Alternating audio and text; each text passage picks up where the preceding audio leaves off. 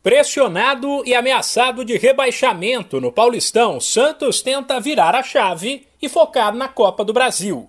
O Peixe entra em campo nesta terça, na abertura da segunda fase, em Teresina, às nove e meia da noite no horário de Brasília, contra o Fluminense do Piauí.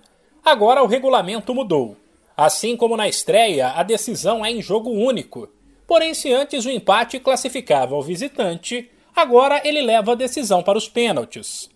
Com o adiamento da partida contra a Ferroviária no último fim de semana, o Peixe ganhou mais tempo para se preparar. A tendência é que o técnico Fabian Bustos, que enfim vai estrear, mantenha os 11 que jogariam em Araraquara. Ou seja, o Santos deve atuar com João Paulo, Vinícius Balieiro, Kaique, Eduardo Bauerman e Lucas Pires, Camacho, Sandri e Ricardo Goulart, Ângelo Marcos Leonardo e Marcos Guilherme. O Peixe, com todo o respeito ao time piauiense, mesmo em uma fase, é o favorito.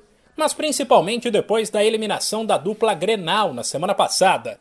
Os jogadores sabem que a Copa do Brasil é traiçoeira e exige cuidado. Como deixou claro o meio-campista Sandri. Copa do Brasil não tem essa, né? Acho que o adversário que pegar a gente tem que se preparar bem para encarar o jogo da melhor maneira possível e a gente está em busca dos nossos objetivos, eles também.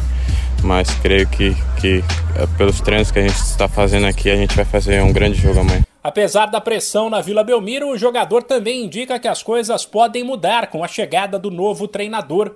Sandri diz que o grupo já começou a captar as ideias de Bustos e fala até em conquistar títulos em 2022. A gente já, já vê qual que é a ideia dele, né?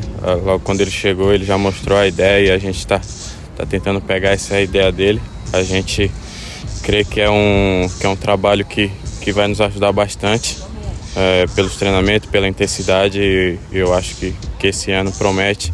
Acho que é um ano que, que a gente vai trazer títulos para o Santos. O Santos faturou a Copa do Brasil apenas uma vez, em 2010.